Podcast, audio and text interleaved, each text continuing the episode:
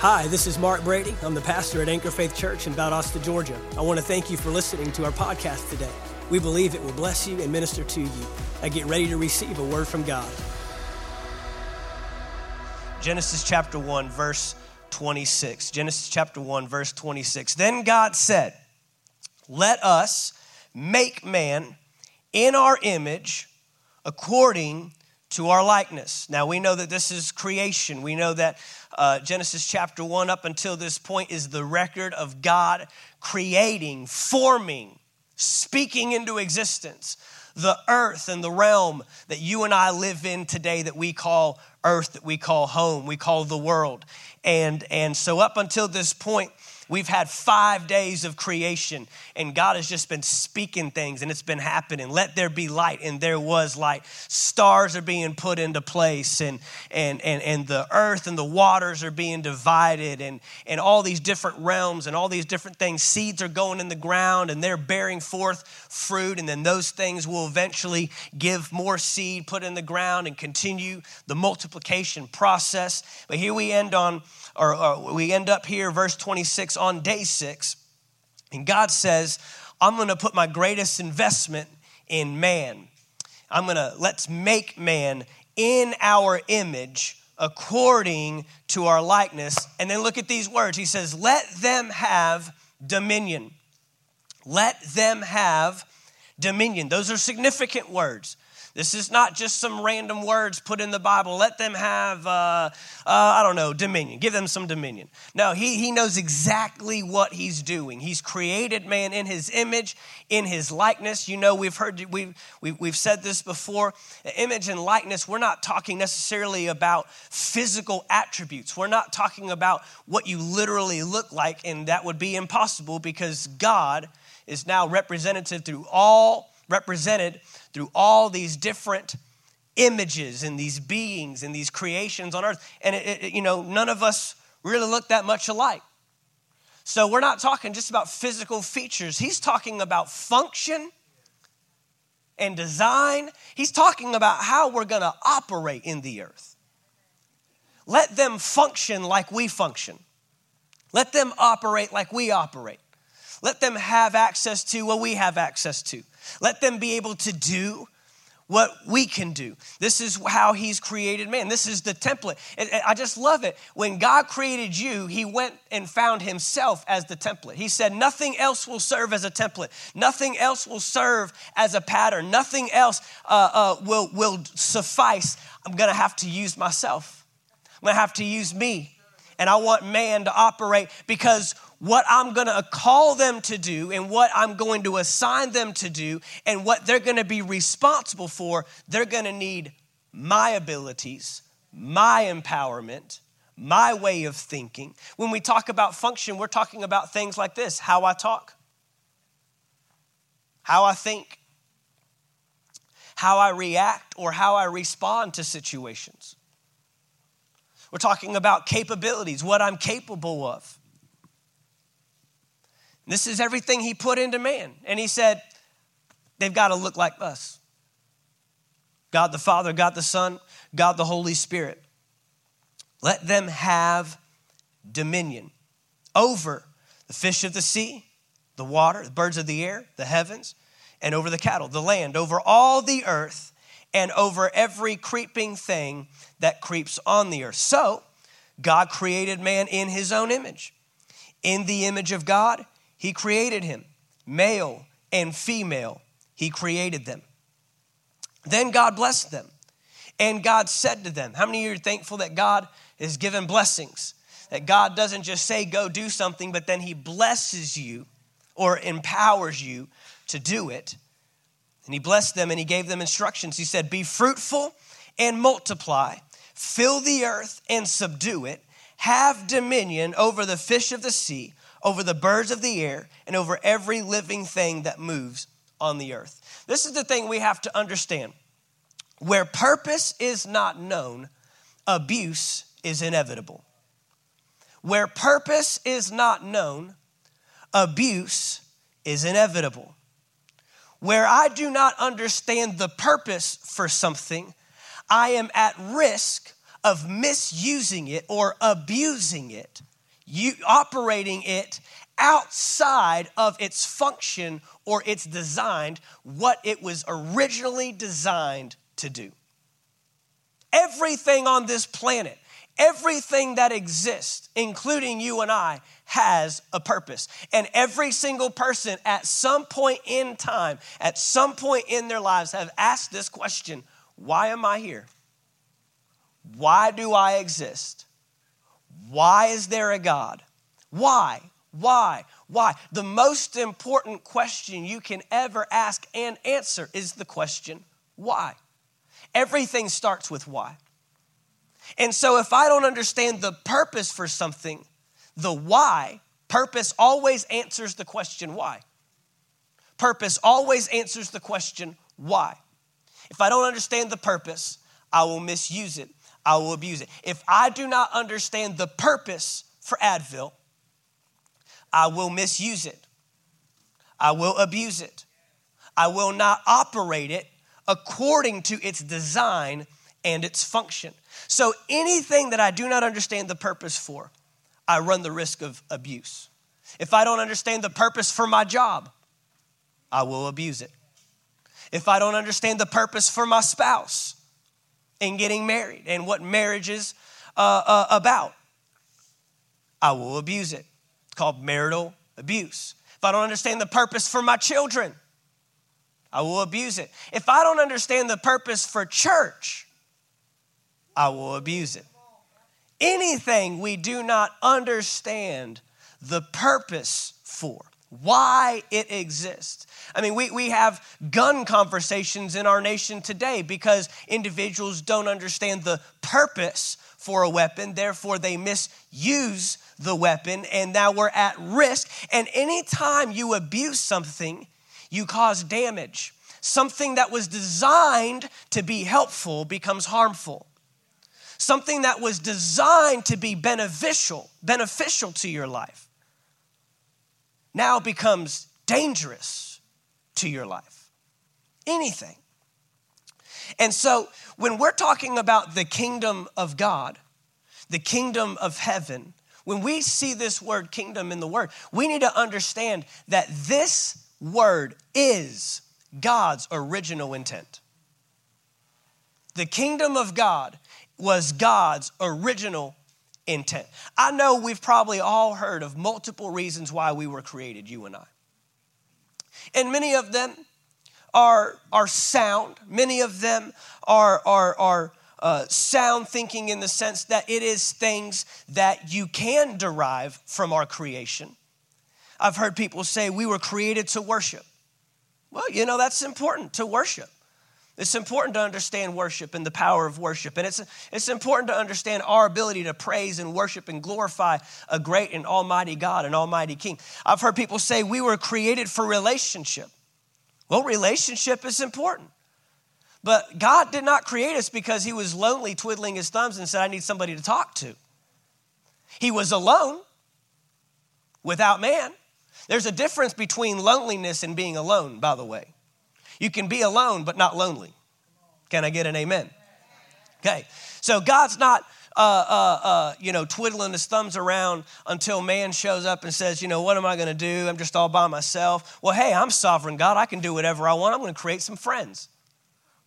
that sounds like a really, really bad plan to get some friends, right? And so uh, although worship is important and relationship is important, we have to find out what was God's original design, God's original intent for mankind. This is the most important question that we can ask, and this is the most important thing that we can discover. First thing we need to understand is that God is a king. God is a king. Now, that word king, that is a government position. A king is a royal position, a king is a government official. We just want to break it down. Okay? A king is someone that exercises dominion over a kingdom. And the Bible repeatedly, numerous times, uh, reveals that God is a king. God is an almighty king. God is a sovereign king. God is a powerful king. The Bible tells us there is power. Uh, there is, uh, where the word of the king is, there is power. The Bible tells us these things. The Bible tells us that God is a king and God ruled a kingdom because you cannot be a king without a kingdom. It's impossible. I'm in charge of what? I don't know. uh, we need some territory. We need, uh, you, you know, you got to have dominion and a domain. And the word kingdom literally is king's domain. That's literally what that means. And so God was a king, and God was a king in a realm called heaven. God is superior. God was king. God was in charge, not because anybody put him in charge. You know, God didn't get voted in. And guess what? He ain't getting voted out. Whether you like it or not, he's king. Whether you like it or not, Jesus is Lord. It's just a matter of will you confess him as Lord of your life, of your territory, of your domain. Amen. But God is a king, and God exercised his uh, uh, kingdom authority, his kingdom dominion in a realm called heaven, unseen, can't see it, spiritual. God is a spiritual being existing in a spiritual environment called heaven. And here in Genesis chapter 1, what we see is a, a powerful term. And if you don't mind, over the next few weeks, I'm going to be teaching a little bit. Is that okay? We're going to teach the Word of God. Then we're going to we're, we're going to break this down, and we want to see this line upon line that God wanted to enact a very powerful opportunity called colonization. Every king desires to expand. It's inherent within any king to expand beyond their current domain or their current sphere of influence. And so this this idea of colonization shows up. And this idea of colonization means I'm going to take my rule, my, my, my sphere of influence, my realm of authority, and I'm going to extend it beyond my current location. So God is a king, He's ruling in heaven, and He says, I want to extend my kingdom beyond the invisible to the visible. I want to extend my rule and my authority beyond the spiritual, and I want to move it into the natural. And so, guys, the earth was designed to be an extension of heaven. The earth is a visible representation of an invisible realm. You got to see this. The earth is a natural environment reflecting a spiritual environment. This is what God designed. This is what's taking place here in Genesis chapter 1. In fact, I didn't throw this verse in there, so if you could find it for me and, and, and, pull it up Psalms chapter 115. Psalms chapter 115. And um, if you have your, your Bible, you can always turn there with us. I promise if you bring a Bible, you'll use it. I promise. It won't be, it won't be a waste. Oh, I brought this Bible. What do I even bring this thing for? No, you'll use it, I promise. Psalms chapter 115, verse 16. Psalms 115, verse 16. The heaven, even the heavens, are the Lord's. The heaven, even the heavens are the Lord's. This is what you got to understand is that God owned and ruled heaven by right of creation. He created it, therefore, He gets to rule it. Therefore, it, he, it belongs to Him. Again, nobody had to put Him in charge. Nobody had to say, okay, God, we'll, we'll let you rule. He got, he ruled over heaven because he created it, because he designed it, because he manufactured it. Therefore, he owns it and he rules it. And so, God created the heavens, God created the invisible realm. But then in Genesis chapter 1, where we pick up in the word, we see God extending his rule and extending his kingdom beyond an invisible spiritual realm into a visible natural realm. That was step one. Step two was to put something or someone in charge of this new territory. To put something or someone. Now, God could have uh, said, you know what, I'll, I'll, rule it all. I'll just control and, and, and, and dominate it all. But he didn't do that. He didn't do that. In Genesis chapter 1, verse 26, what God does is he creates man, and this is why we are designed and created in his likeness and in his image, because we are here to carry out on the earth what God carries out in heaven. This is what you got to understand. You're not here to be dominated by the earth, you're here to dominate the earth. That word dominion means to govern, it means to rule, it means to exercise authority. That word dominion, let them have dominion, it means to govern, it means to rule, it means to exercise authority. Why would you and I need dominion, need authority, if we weren't in charge of anything? If God's just gonna do it all himself? No, that's not God's design. That's not God's plan. And this again is why we abuse God's plan because we don't understand the purpose for God's plan. We don't understand God's plan. We don't understand what God was desiring to do from the very beginning. Uh, guys, we have this as one of our points. If you can pull this up, it should be point number one, I believe. It's kind of long. That's why we put it on the screen for you. You can write it down or take a picture of it or whatever works. But this is, in essence, what God was desiring to do in Genesis 1. God's founding motive for creating the earth was his intent to share his governing authority with his spirit children, that's you and I, by extending his invisible rule to a visible realm for the purpose of colonizing the earth with the culture of heaven.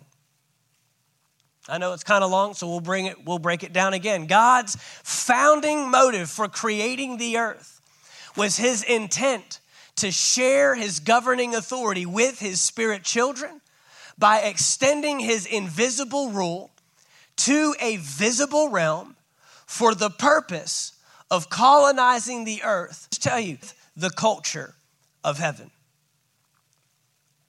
And let me just tell you that as we go through this series and we break down each of these items, well, I've got four main things beyond this week that we're gonna break down that are gonna help us understand life. It's gonna help answer a lot of questions for you, not just about Christianity and not just about, uh, uh, uh, you know, being a Christian and what this life is. It's going to help wrap so many things around for you of why things are the way that they are and the power that you possess and who you are in God's kingdom. And so I want you to lock in with me these next few weeks. I want you to, to make sure you're here uh, so that we can capture all this. Dr. Myles Munroe, he, he, he puts it this way, and I think we have this on a, on a slide as well. God wanted to extend the unseen to the seen, through the unseen, living in the seen, on the scene. I'm gonna break it down for you. God wanted to extend the unseen realm of heaven to the seen realm of the earth through the unseen spirit of a man that you cannot see, living in the seen flesh body on the scene of the earth. God desired, in essence, uh, you, you, you could call it God's big idea, God's original intent. This was God's purpose. This is God's plan all along, was to extend the unseen realm of heaven to the seen realm of the earth through the unseen spirit of man inside of you that we cannot see. But, you, but, but that spirit must be living inside of a seen body, flesh that we see right here, living on the scene. Every single one of those components are necessary to achieve God's plan. If we don't have the unseen spirit of man existing inside of a seen flesh body, guess what? You're not in this earth. I'll remind you that in Genesis chapter 1, verse 26, he said that he created man. Man is defined as a spirit possessing a soul, living in a body. Y'all with me? Man, three word, three letter word, man is defined as a spirit being possessing a soul that's your mind, your will, your emotions, living in a flesh suit, a flesh body. That's man. So, guess what? The moment that God spoke that word, he removed himself from being able to rule in this realm. You got to catch this now. You got to see this. From the moment that he made that statement on, God had to use mankind to get anything done in the earth. And it's been that way ever since. I like to put it this way if God had created man on any other day prior to day six, man would have created, create, would have finished creation. Because the Bible tells us that God is a spirit. God does not possess a flesh suit like you and I. He, he, he, by making that statement, disqualified himself from operating in this realm, the visible realm of the earth, without using you and I. That's why when he wanted an ark built, he needed a Noah. That's when he wanted delivered, when he wanted to deliver his people, he needed a Moses. That's why when he uh, wanted to uh, uh, rule over his people, he had to find a king or a prophet or somebody that would submit to him to carry out his will. Guys, I'll take it a step further. When he wanted to save mankind from their sins, he had to find Jesus. Think about it. God, when man sinned, was in the greatest dilemma of his life. I'm the only one that can save man, but I'm the only I am.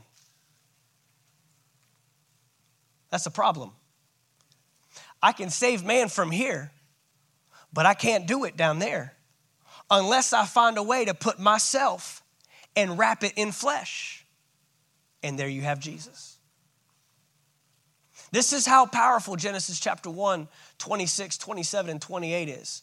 This is what you were given. This is what mankind was given. Man was not a little pawn. Man was not just, okay, God, what do you want me to do? In fact, if you continue to look throughout Genesis chapter 2, go to Genesis chapter 2, verse uh, 8 in the, in, in the next chapter here. We, we only have two, two chapters of perfection before it all gets messed up. So let's try to glean what we can from it. Uh, Genesis chapter 2, in verse 8. In verse 7, it says, Lord God formed man out of the dust of the ground. Verse 8 says, Then the Lord God planted a garden in uh, eastward in Eden, and there he put the man whom he had formed. And out of the ground, the Lord God made every tree grow that is pleasant to the sight and good for food. The tree of life was also in the midst of the garden, and the tree of the knowledge of good and evil. God placed man in this garden. God put man there. And the instruction was to be fruitful, to multiply it, to cultivate it, to make sure that it did what it was supposed to do, keep it in alignment. Guys, this is the thing man was in control and in charge operating in this garden. Man did not need to go to God for anything, God provided everything. As long as Adam and Eve sought first the interest of the king and his desires, everything they needed was taken care of automatically. We don't see anywhere where Adam and Eve are struggling to keep a roof over their head, struggling to find food, provision. Come on, all the necessary things that we strive for day in and day out. Sounds a lot like Matthew chapter 6, verse 33. Seek ye first the kingdom of God and his righteousness, and what? All these things will be added unto you. That word added literally means you did not work for it. Now, obviously, I'm not telling you to go quit your job. Please do not go tomorrow to your workplace and say, I'm out. I'm just going to seek the kingdom. Everything else will be added. That's not how this works. Let's get a little deeper before we start pulling the trigger on some of those things. Amen? That's not what I'm saying. But man had one interest, man had one goal extend the rule of heaven to the earth. Exercise dominion over this territory. Exercise my authority and my ability to rule over this territory, and God will take care of my needs. God will take care of my stuff. Everything that I have need of on a day to day basis, what I will eat, what I will drink, what I will wear, where I will live, what I will do, is all taken care of if I seek the interest of the king. But we know in Genesis chapter 3, this falls apart very quickly. And let me just ask you this question real quick. Let me also define this man, Adam and Eve, here in Genesis chapter 1, was never in man, Adam and Eve, were created, formed out of the dust of this very earth and placed in that garden to rise their authority over it. They were never in heaven. Let me take it a step further. Adam and Eve were not wandering around the garden waiting for Jesus to come back through the clouds so they could go to heaven one day and be with God. Their only interest was to take care of this territory. Their only interest was what does the king want done in this realm? What is he doing there and how can I do it here? Period. Today, man is way too captivated with going to heaven rather than bringing heaven to the earth. And we'll, we'll dive more into this and we'll break this open because it's going to answer a lot of questions. I'm not saying you're not going to go to heaven. That's absolutely not what I'm saying. I'm not up here to give you some kind of heresy or, you know, blow everything that you've believed all your life. I'm just trying to help you understand the intent and the design and what God's purpose was from the very beginning. And anytime you want to discover the purpose for something, guess where you got to go? The beginning. You know how far back we usually go? Matthew. That's only halfway there, guys. There's still a whole nother section called the Old T, the Old Testament. We got to get all the way back to the beginning if you really want to find the purpose for something. Amen? You got to go to the beginning. And so we're at the beginning. And in Genesis chapter 3, man is striving to bring heaven to earth. Man is saying, What's he doing there? How can we do it here? We're going to operate this domain. But verse 1 says, Now the serpent was more cunning than any beast of the field which the Lord God had made. And he said to the woman, Has God indeed said, You shall not eat of every tree of the garden? And the woman said to the serpent, We may eat the fruit of the trees of the garden. But of the fruit, but, but of the fruit of the tree which is in the midst of the garden, God has said, You shall not eat it, nor shall you touch it, lest you die. Let me stop right there, real quick. We saw in Genesis chapter 2, there, there were instructions given to man. Guys, in paradise, there was work to do. It's not the paradise we think of. It's not the paradise, we, oh, I just want to go and sit on the side of a beach they weren't just laying around in the grass naked eating fruit, just enjoying each other's company, saying, Oh man, isn't this life just phenomenal? They're working. I mean, Adam had to name all the animals. That's a job. And apparently he got wore out with it because we got some animals with some jacked up names. And he was just like, oh, I'm so over this stuff we can't even pronounce. Next, next. He's working. They're, they, they are, they're working not to toil and, and, and wear themselves out. We find later on that as a result of their sin, toiling comes in, the sweat of their brow. But there was a job to do, guys. There's work to be done. There was an assignment on their life, and there was instruction given. Do not eat of this tree, lest you will surely die. Well, Eve responds. She responds inappropriately, but that's for another message. She says, You shall not eat it. you shall not eat it, nor shall you touch it, lest you die. I mean, that's just like a, a woman expounding and expanding on the words that were given. I just needed the basic. I didn't need you to break it down and get all crazy with it. Just give me the simple form. Started all the way back in Genesis chapter 3 with the first one. But let me call out the men real quick. If, if you go back, God gave the instruction to Adam, not Eve. So we can just as much blame it on Adam for not translating it down to the female properly. Now, let me be specific. He didn't say anything about touching it, he just said, do not eat of it. So don't throw that in there. All right. Now that I got everybody mad at each other, we keep on going here. You shall not eat it, nor shall you touch it lest you die. But let me do enhance this, guys. There's a reason why that's important. It's important for us to know the word of God for what it is and do not add or take anything away from it because the enemy will come to question the very word. And where we have ignorance is where we get defeated. The Bible says that my people are destroyed for a lack of knowledge. The command was do not eat of this tree, or you will die. So what happens is is when she goes to touch it, nothing happens. She thinks it must be okay to eat it. No, we need to know what the word of God says. Because in verse 4, the, the serpent said to the woman, You will not surely die.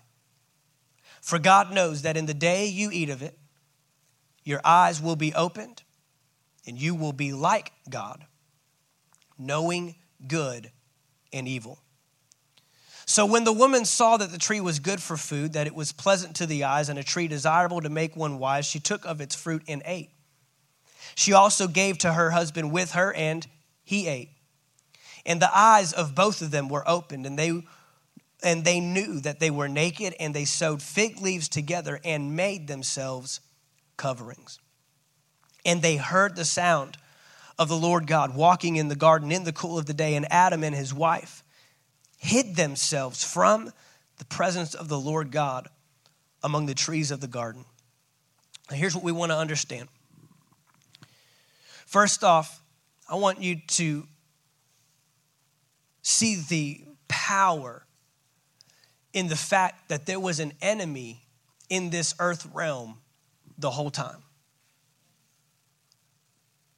God is not concerned about his enemies. Not once do we see any warning given to Adam and Eve. I mean, I mean, if I was Adam, I'd like a little heads up. you know? Hey, uh, there's this weird, creepy thing crawling around everywhere. And he's trying to get us to question your word. But God didn't even need to give him any warning. God didn't say, hey, if he ever shows up, you just come get me. He didn't say that. Why?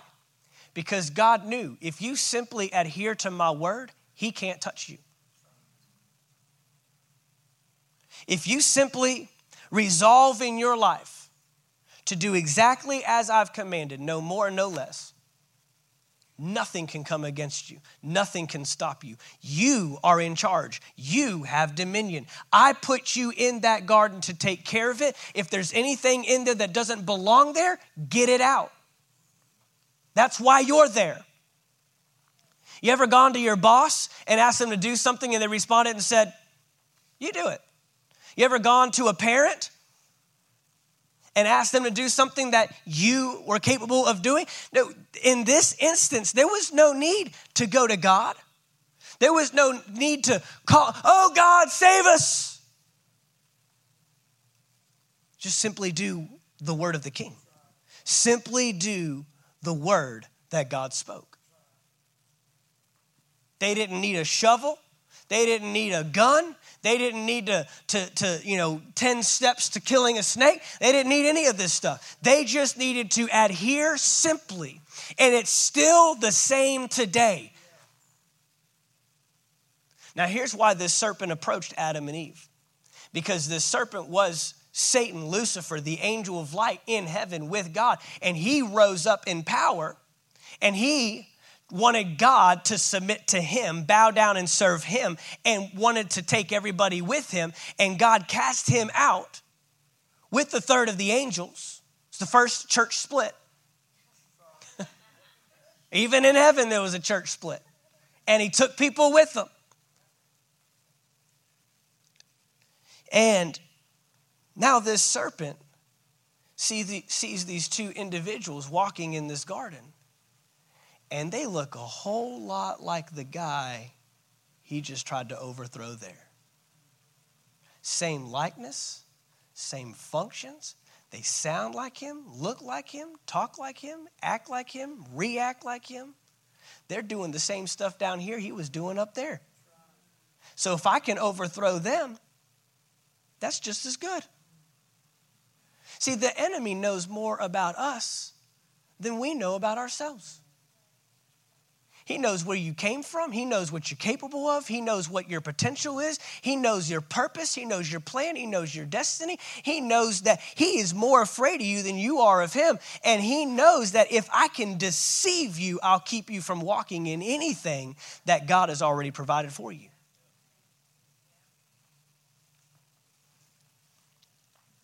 The next thing we have to understand about this opportunity here in Genesis chapter 3 is that the serpent, the devil, the enemy, he understands the power of rebellion.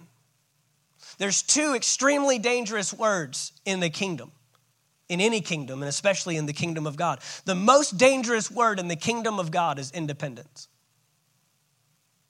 Independence. Dr. Myles Munroe, he, he, he brought this message to the United States early 1990s, and, and he said, I can preach this all over the world. The America, uh, the United States of America is the hardest place to teach it because it combats all of their thinking and all of their governmental thinking. God, I mean, if I make this statement right now, God's answer for the world today is government. How does that make you feel? Yeah, because you're relating it to your idea of government. You're relating it to our Americanized government. You're relating it to our American thinking, our, our democratic republic society where we get a vote, we get a say, we get to do this and we get to do that. And nobody in this room on a natural level would want to be ruled by one person that can call all the shots and we simply submit to that person. No, because that person isn't love like God is love. He doesn't just have love, show love, give love. He is love. And the only way a kingdom and a king can operate accurately is if they are love. Where they literally have the best interests of the citizens at heart. Do you know God has your best interest at heart? When he corrects you, he loves you. When he challenges you, he loves you. When he tests you, he loves you. When he blesses you, he loves you.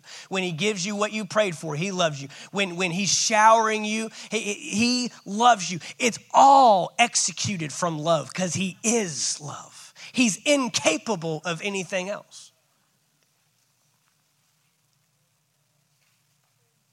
Most dangerous word in the kingdom is independence. The second most dangerous word in the kingdom is rebellion. Rebellion. And so, what happened here, this enemy, this snake, he's cunning, he's crafty, he's a deceiver. He recognizes he can't steal man's authority. Have you ever tried to steal authority? Doesn't work out real well. Just walk into a place and say, I'm in charge now, listen to me. You're in charge until the person in charge shows up. It's difficult to steal authority. Authority must be given, must be handed down or handed over. The only way I can be in charge is if somebody places me in charge. God's the only one that can self rule. God's the only one that can self exist because He created it, He owns it, He rules it. But man was put in authority, given dominion by God. Do you know you have to be given authority by someone who's in charge? I remember, you know, as an elementary student, when the teacher, if the teacher ever walked out of the room, and she would say this uh, Amber, you're in charge. And of course, everybody hates Amber from there on. Sure, Amber. Of course, you would pick Amber. Perfect little Amber. And then some kids would be like, hey, Amber, put me in charge. Even then, we knew the only way I can be in charge is if somebody gives it to me. I can't just take it. So Satan realizes this. I can't just go down there and take that authority, it's going to have to be given to me. And the moment Adam and Eve sinned, they rebelled. They enacted on their independence against God's will and God's authority. Guys, the devil did not steal the kingdom from Adam and Eve, they handed it over on a silver platter. They said, Here you go. And now the Bible tells us that the devil, the enemy, he's the God of this world, he's the ruler of this world, given to him. He didn't steal it, they gave it to him. Guys, understand this Adam and Eve, when they sinned, they did not lose access to heaven, they weren't in heaven. They lost access to the kingdom.